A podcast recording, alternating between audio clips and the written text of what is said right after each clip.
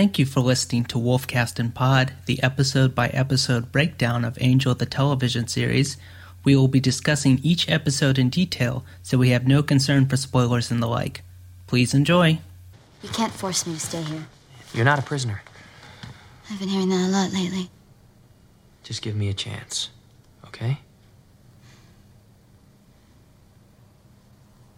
So, first up, you're a prisoner. I'd have to concur with that, yes. See, you've got a friend, all in knots. Can't say we like you much. So, sorry about the dying, but if you try to escape, we will hit you On the head. with very large and heavy objects.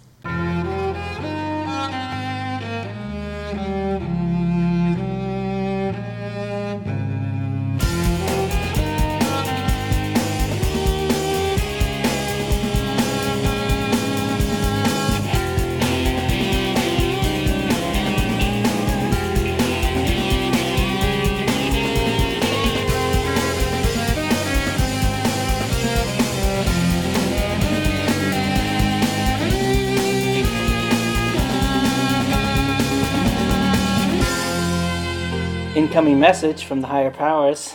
It's another episode of Wolfcast and Pod, the podcast where we break down Angel episode, Angel the television series, not the concept of angels, episode by episode.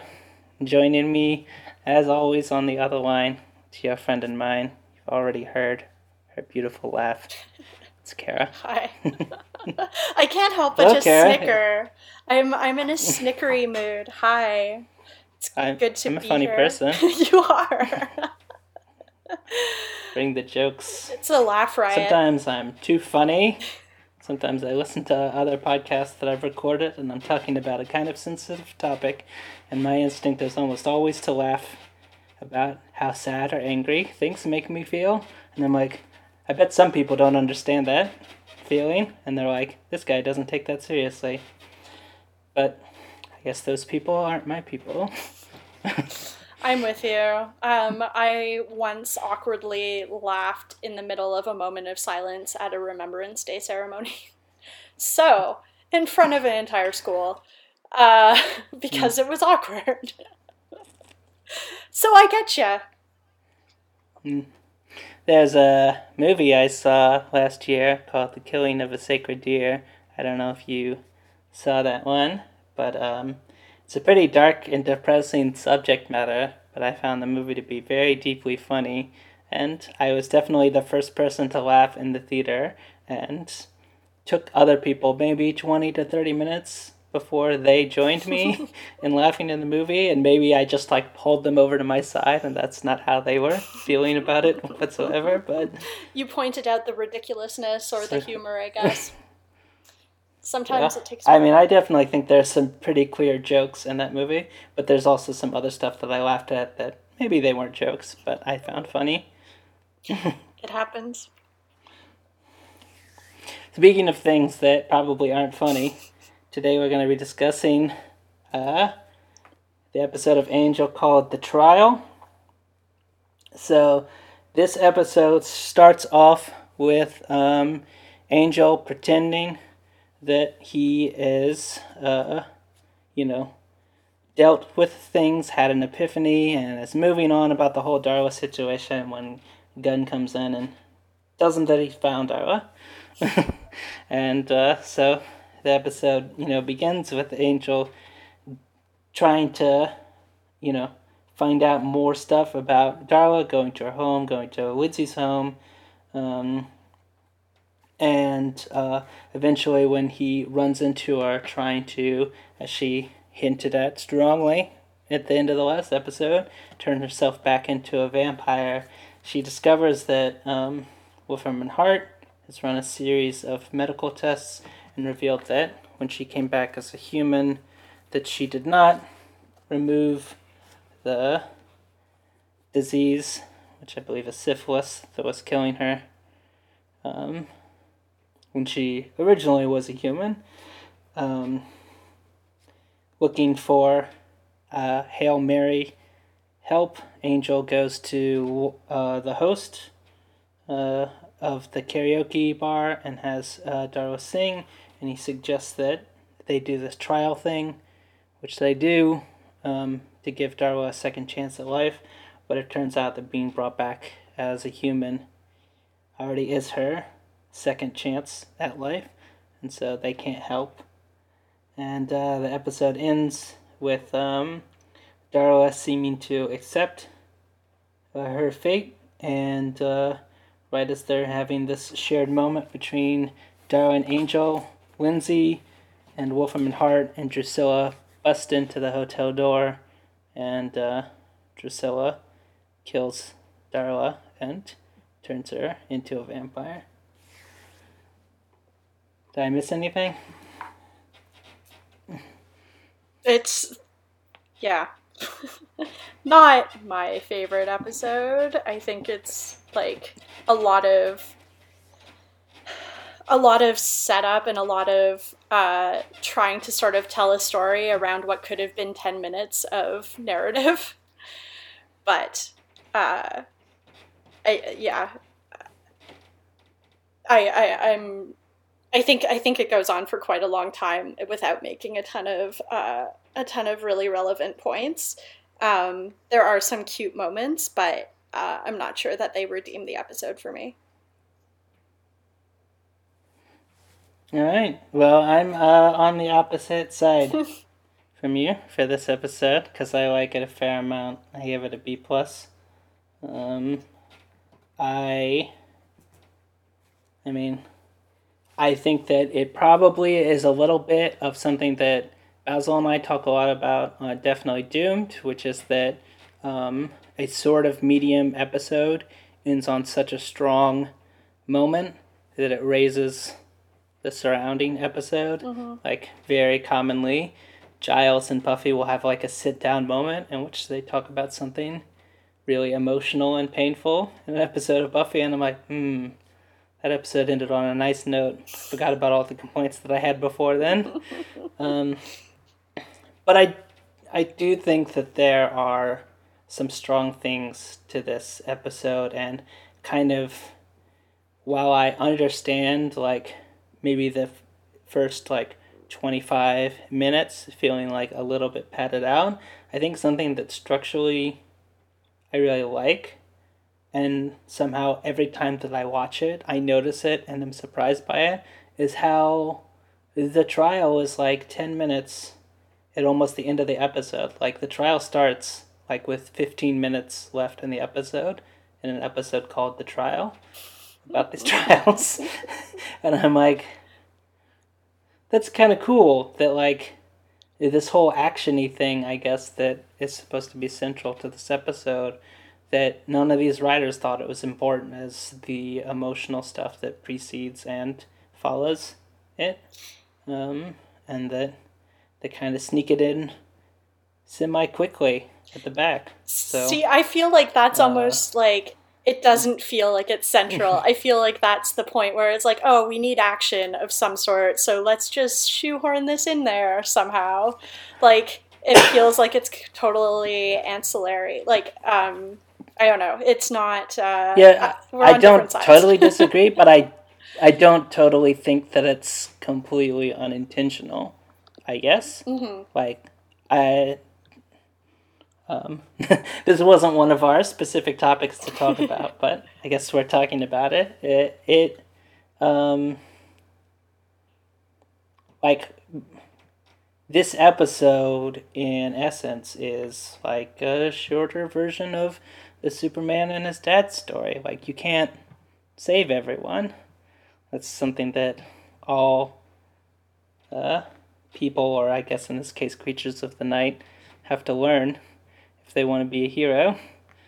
Um, And the idea that this thing that Angel does that defines him as a hero, which is being excellent at beating stuff up, um, being ancillary to this episode and ancillary to the Darla plot in itself, is to me, I think, a little bit the point. Like, you know, uh, at the end of the trial, when it turns out that it's meaningless, you know, because this is how Angel has been approaching his life so much to this point, he doesn't know how to do anything else at that point except continue to attack things. So he just starts punching the walls um, in a equally meaningful gesture.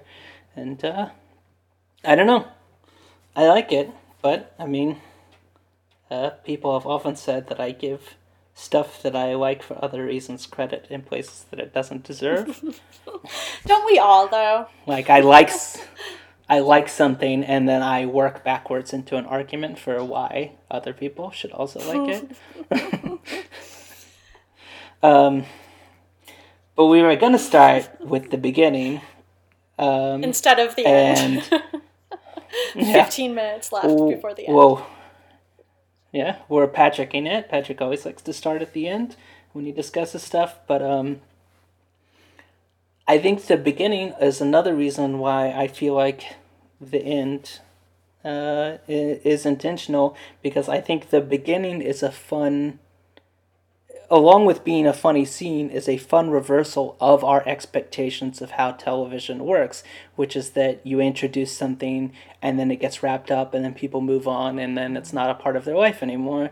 And so this episode begins um, with Angel pretending to be in the place that TV characters typically are, which is, you know, they deal with an issue, they spank their inner moppet, and uh, and then they're ready to go on. And to me, that hints, and maybe because of that scene, I'm willing to give more credit to more meta commentary in other aspects. But I feel like that scene is fairly obvious. I don't know in its meta commentary. What do you think? Um, I agree. Like, I think that that's the the two things that I like about the episode are the very beginning and then uh, the end. I think that what happens in the middle is sort of like, um, contrary to uh, to your opinion, Ruben. I, I feel like it's just kind of an afterthought, um, and that uh, Angel's sort of like pretending or pretext at the start that like everything is fine. I am okay. I'm over Darla. Things are great. I love laundry. Like it's yeah. um Yeah, I love that in Angel's head, that's the idea of how to pretend to be normal is to enjoy laundry when no one has ever enjoyed laundry in the history of doing laundry. I don't know. I do like clothes fresh out of the dryer when they're still warm. Gotta say. Yeah, they feel Many cats they do feel as nice. well. It- warm clothes are great. He's correct in that that's the one enjoyable part of laundry, but everything else about laundry is annoying. Truth. gathering up the clothes, putting it in the washer, measuring the things out, remembering to go put it in the dryer, remembering that you put it in the dryer so you don't leave it in there overnight, then folding the clothes when you get it out. There's no other enjoyable parts of laundry. But he mentions the And one it's not something enjoyable someone part. would do for fun. yeah. But then he also recognizes that laundry is stressful, right? Be- being pretending to be as human as he's pretending to being pretending to be or how how dad he is pretending to be by saying like oh wrinkle free? Yeah sure after you iron it for 15 minutes. Like haha jokes guys. You do laundry too right? Everybody gets this? So it Yeah. actually it's almost like he's finding the fun in the super menial because he thinks that that's like what people do um, which is amazing um, I, I wouldn't like i didn't go too much into I don't really have a note about it, but I think Wesley is really good in this scene. oh for sure I enjoy everything that Wesley is doing in this scene. How proud he is when he thinks that Angel is okay, and how hurt he is when Angel feels that he's still not okay. Uh, yeah it's it's pretty great and um, it's not like uh, a clear like he was not good in this episode and now he is. But um, J. August Richards, who plays Gunn, I feel like has finally fully hit his stride as to who the character is. Like I felt like you know there were scenes or moments where I liked him in the past, but I feel like throughout this entire episode that we've got, we know who Gunn is at this point, and he's really, you know, he's inhabiting the character for for real. First mention of Holtz too in the flashbacks. I don't like the flashbacks, by the way. That's why this episode gets a B plus instead of an A minus. it doesn't make any sense um, with the rest of the plot. Um, the one thing that I was trying to pull out of it, I guess, and you probably have a few themes that you've pulled out of it that are consistent, but uh, was where is it? I have a note about this. Um, the chase is exhaust is exhilarating, um, which sort of like in my mind like connects with how everybody is sort of trying to um, trying to like have their way i guess in some some manner with darla by like just seeking her out like hunting her essentially um, and how much excitement i guess sort of it seems like lindsey and uh, angel both get from that process but otherwise it completely feels like it's out of place anyway yeah. i don't know Um, and that point sort of leads me to the next part that I wanted to talk about, which is that everybody in this episode is wanting a person who doesn't want them back, essentially. so Darla is trying to find a vampire to turn her back into a vampire, and she meets with this uh, very pathetic, mulleted vampire at a dive bar.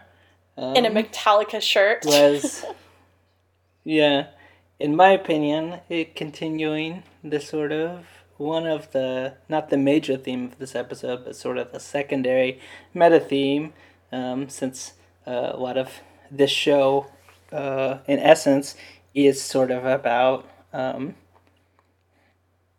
mythologizing real life and demythologizing fantasy life by making it more like real life.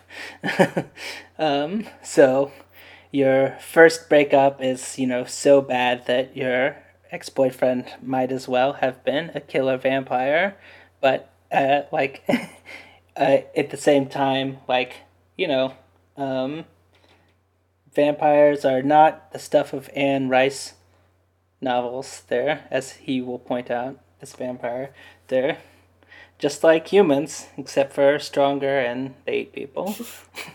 so they're really sad, not scary ones in the world as well. And I think that this guy has great comedic timing, and I love the way that he delivers pretty much every single line mm-hmm. when he's like, "We're a lonely sort, creatures of the night." No, he's great. Like the the actor that portrays that uh, Gen Xy uh, dude is just like amazing. he he does such a good job, and uh, his like deflecting of Darla. Like I don't know. In in scenes like this, you can really see the disparity in acting. I find, but um, I guess whatever. We know where I stand on that that topic, but he he did a really great job um, and was really uh, really one of the more fun parts to watch in this episode. I found.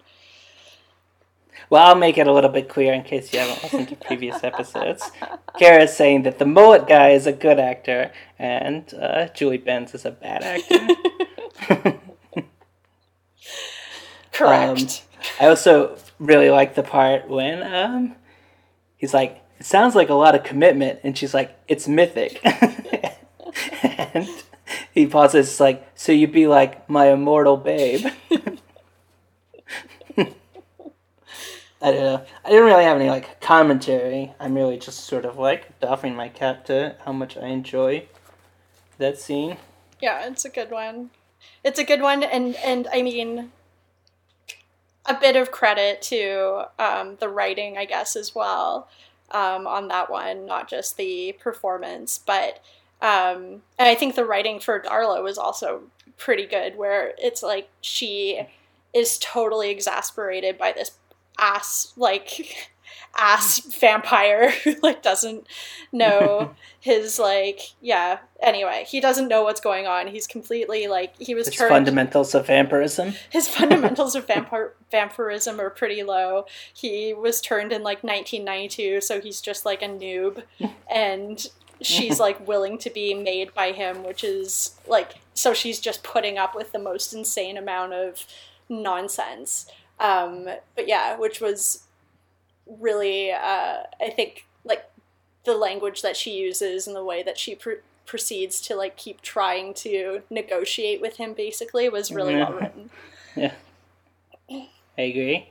And I think it's a fun, like, um I horny isn't the right word, fun horny metaphor, but it's like if, you know, turning someone into a vampire is a sexual act and it's always portrayed uh as a sexual act, like this is like, you know, sometimes just want to have sex, just want to be turned into vampire mm-hmm. nearest warm body, or in this case, cold body, is good enough, and you're just trying to sell.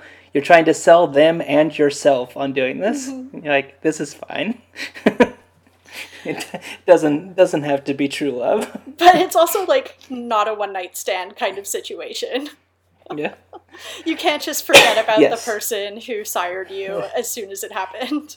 That's part where it sort of falls apart, though. I bet if uh, this guy had actually made Darla, as opposed to getting dusted by Angel, that she would have what, tracked him down and murdered him. Fair, fair Uh, play. O- okay. Um, and then really the only other thing that we wanted to talk about in the episode is the main reason why I like it.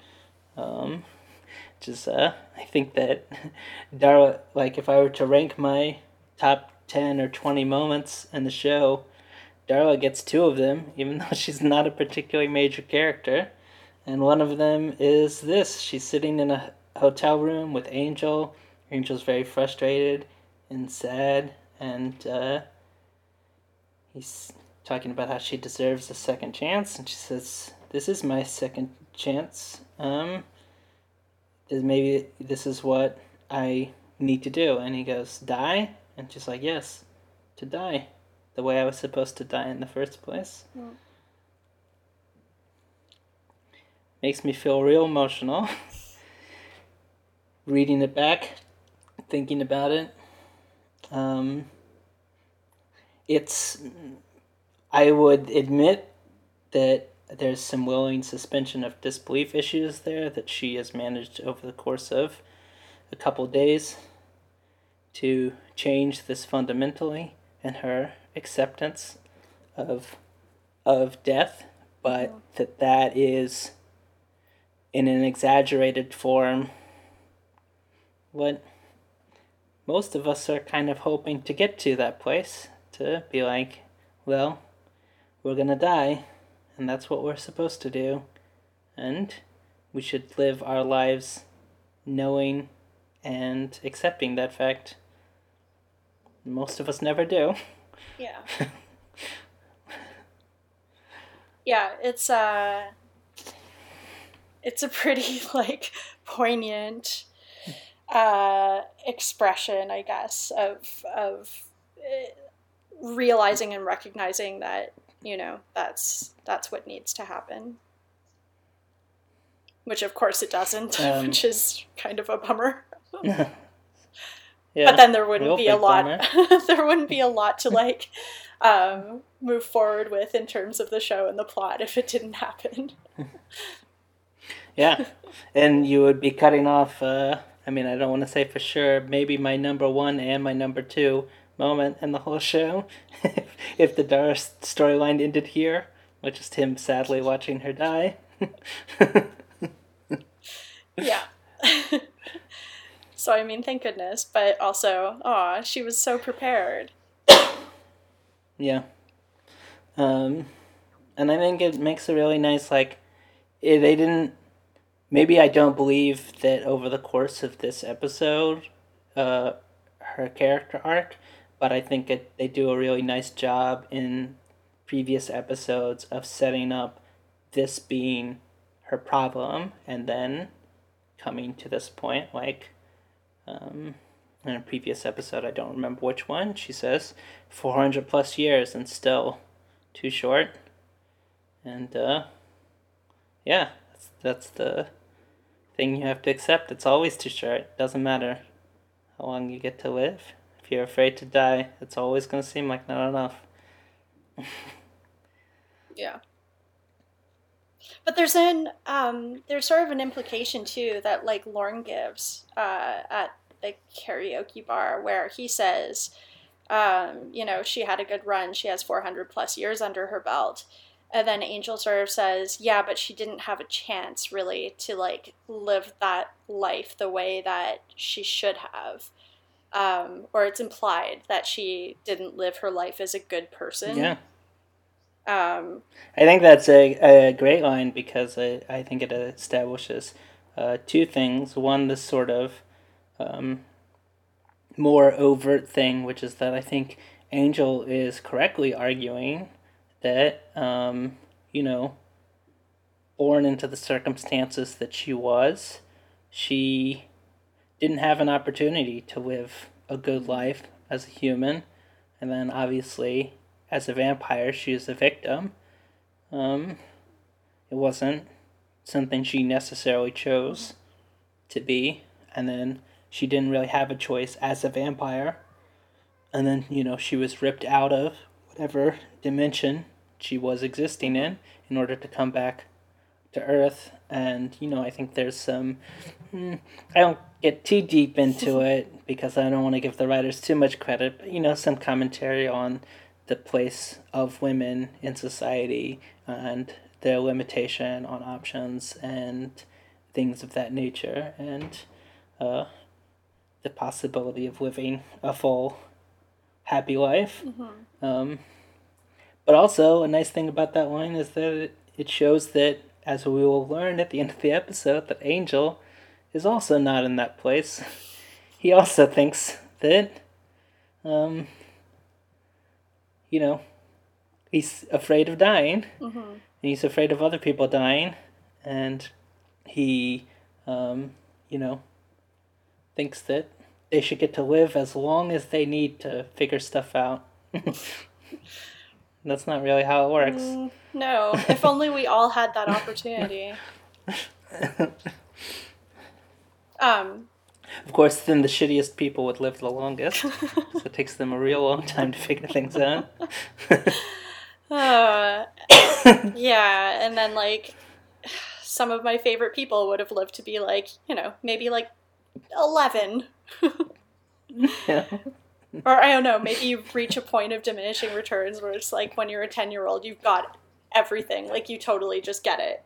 Like how to be a good person, how to share. and then it all goes away.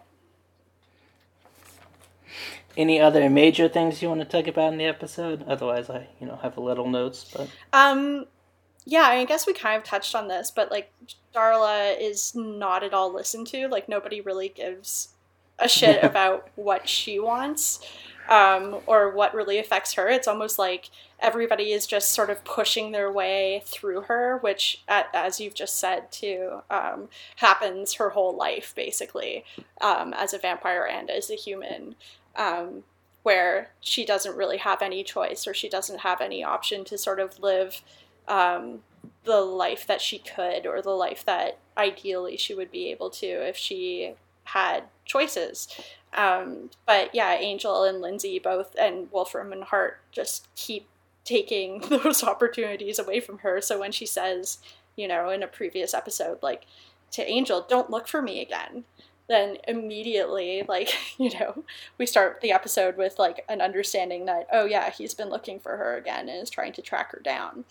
Um, yeah. so it just seems like there's a I, lack of again, I don't want to give the writers like conscious Right. credit, but I think especially probably the women writers, like subconsciously, the way that they wrote it into the show, like when you look at the major four vampires, Spike, Angel, Drusilla, and Darla, the comparison between the trauma that they suffered before they became a vampire is significantly different mm-hmm. for the men and the women. Like Angel, his dad was mean to him. Mm-hmm.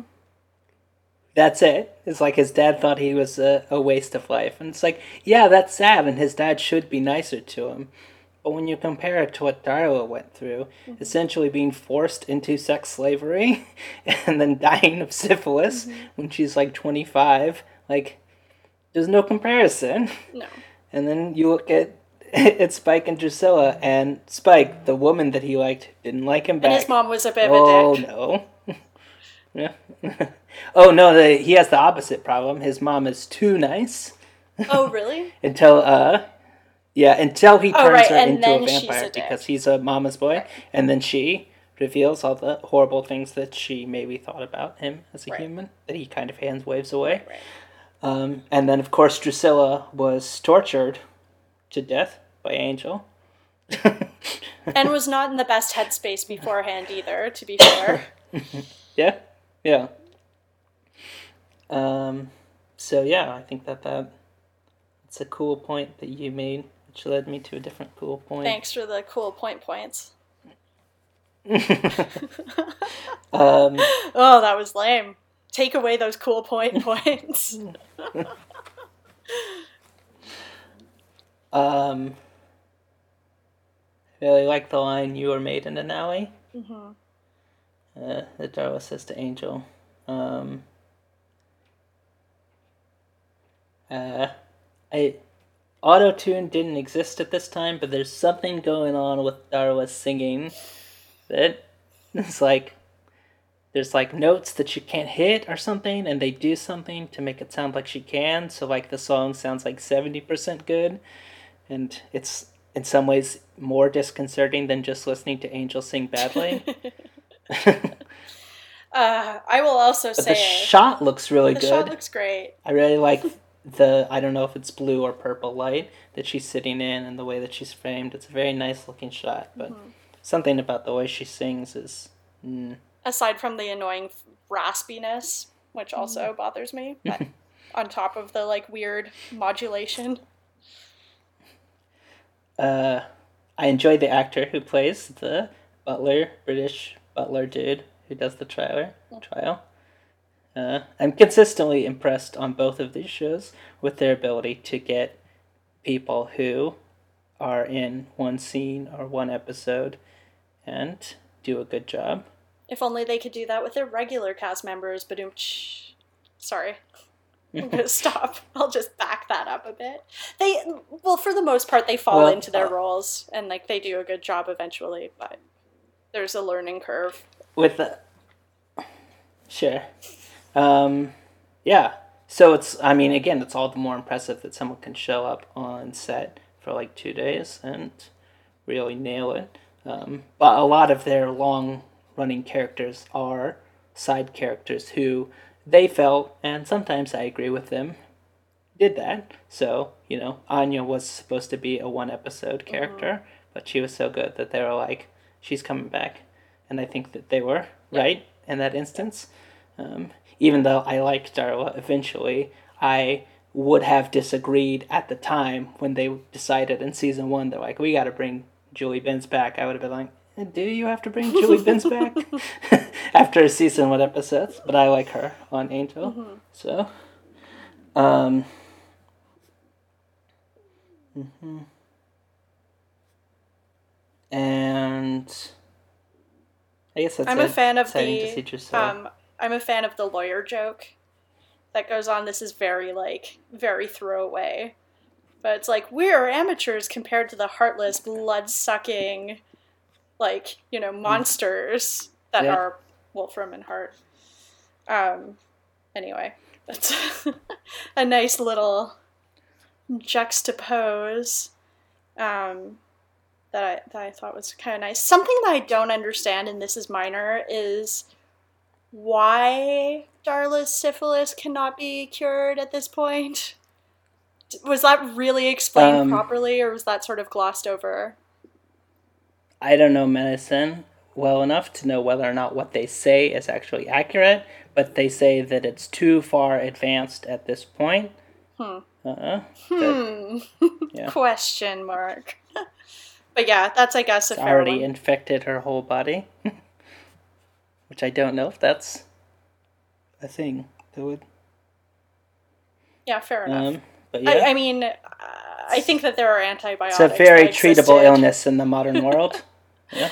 that existed in you know uh, 2002 that would be able to uh, cure advanced stage syphilis but I, I don't know maybe it's true i'm not a medical professional but in any case. It just seemed like she has two months to live. Is like there there was no way to slow the progression of it. Uh, question. Anyway, but whatever. It's a fantasy show. I shouldn't Yeah. dig too deeply into it.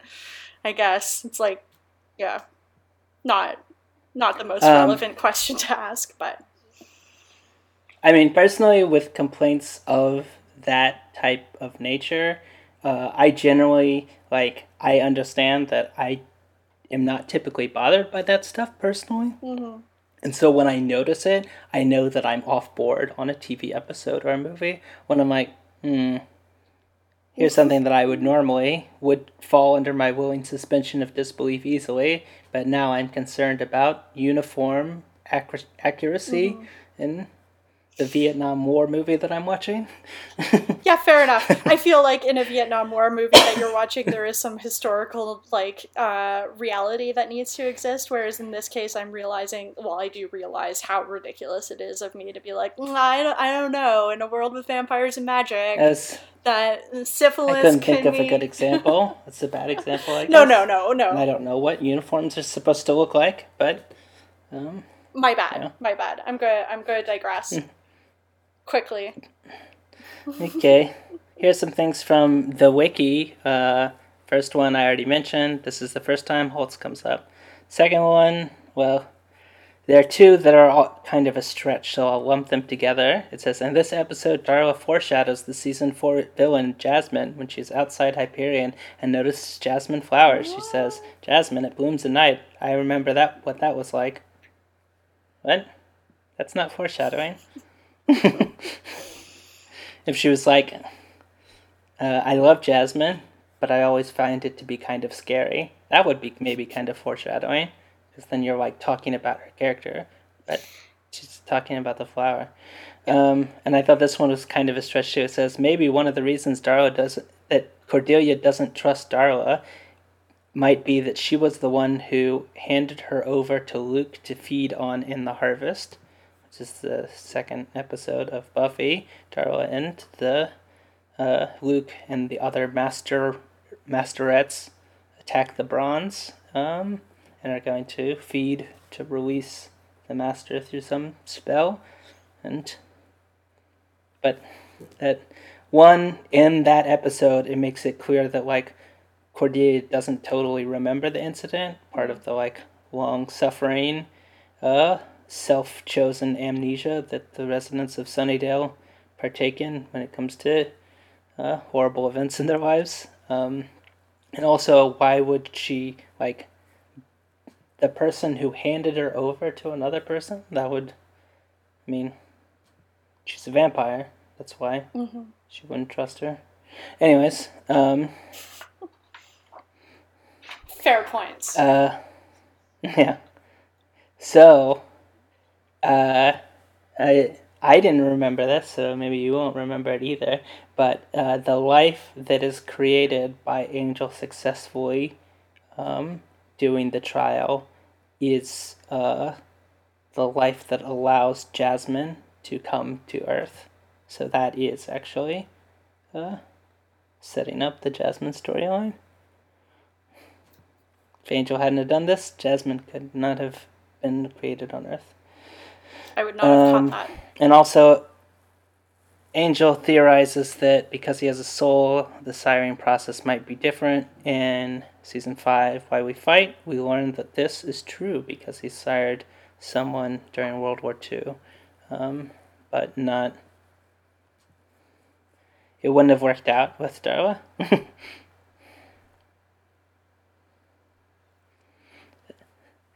Producer Tim Minear insisted that Julie Benz do her own singing for the song, so Tim Minear is to blame for that. What a bad choice. Juliet Landau's name is only in the end credits, so it's a surprise. They do that a lot with surprise guests. Keep them at the end. They did that in season one of Angel with Julie Benz. Um, Mm-hmm. In German, this was called Auf Leben und Tod, for life and death. And in French, it was called L'épreuve, the trial. Mm.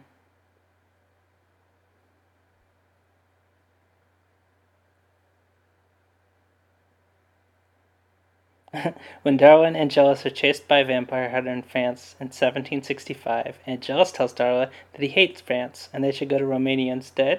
In 1765, Romania did not exist.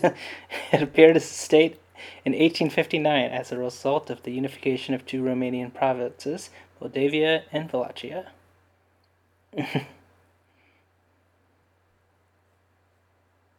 okay, that's it. Thanks for listening, everybody. Hope you're enjoying the podcast. If so, subscribe using your podcast listening application or however one subscribes to podcasts. I think that's probably it, though. Um, and then give us a five star rating review on iTunes. We do appreciate it. But for for now, this podcast is the one good thing we ever did together, Karen. The only good thing. Make sure to tell the world that. Bye. Bye.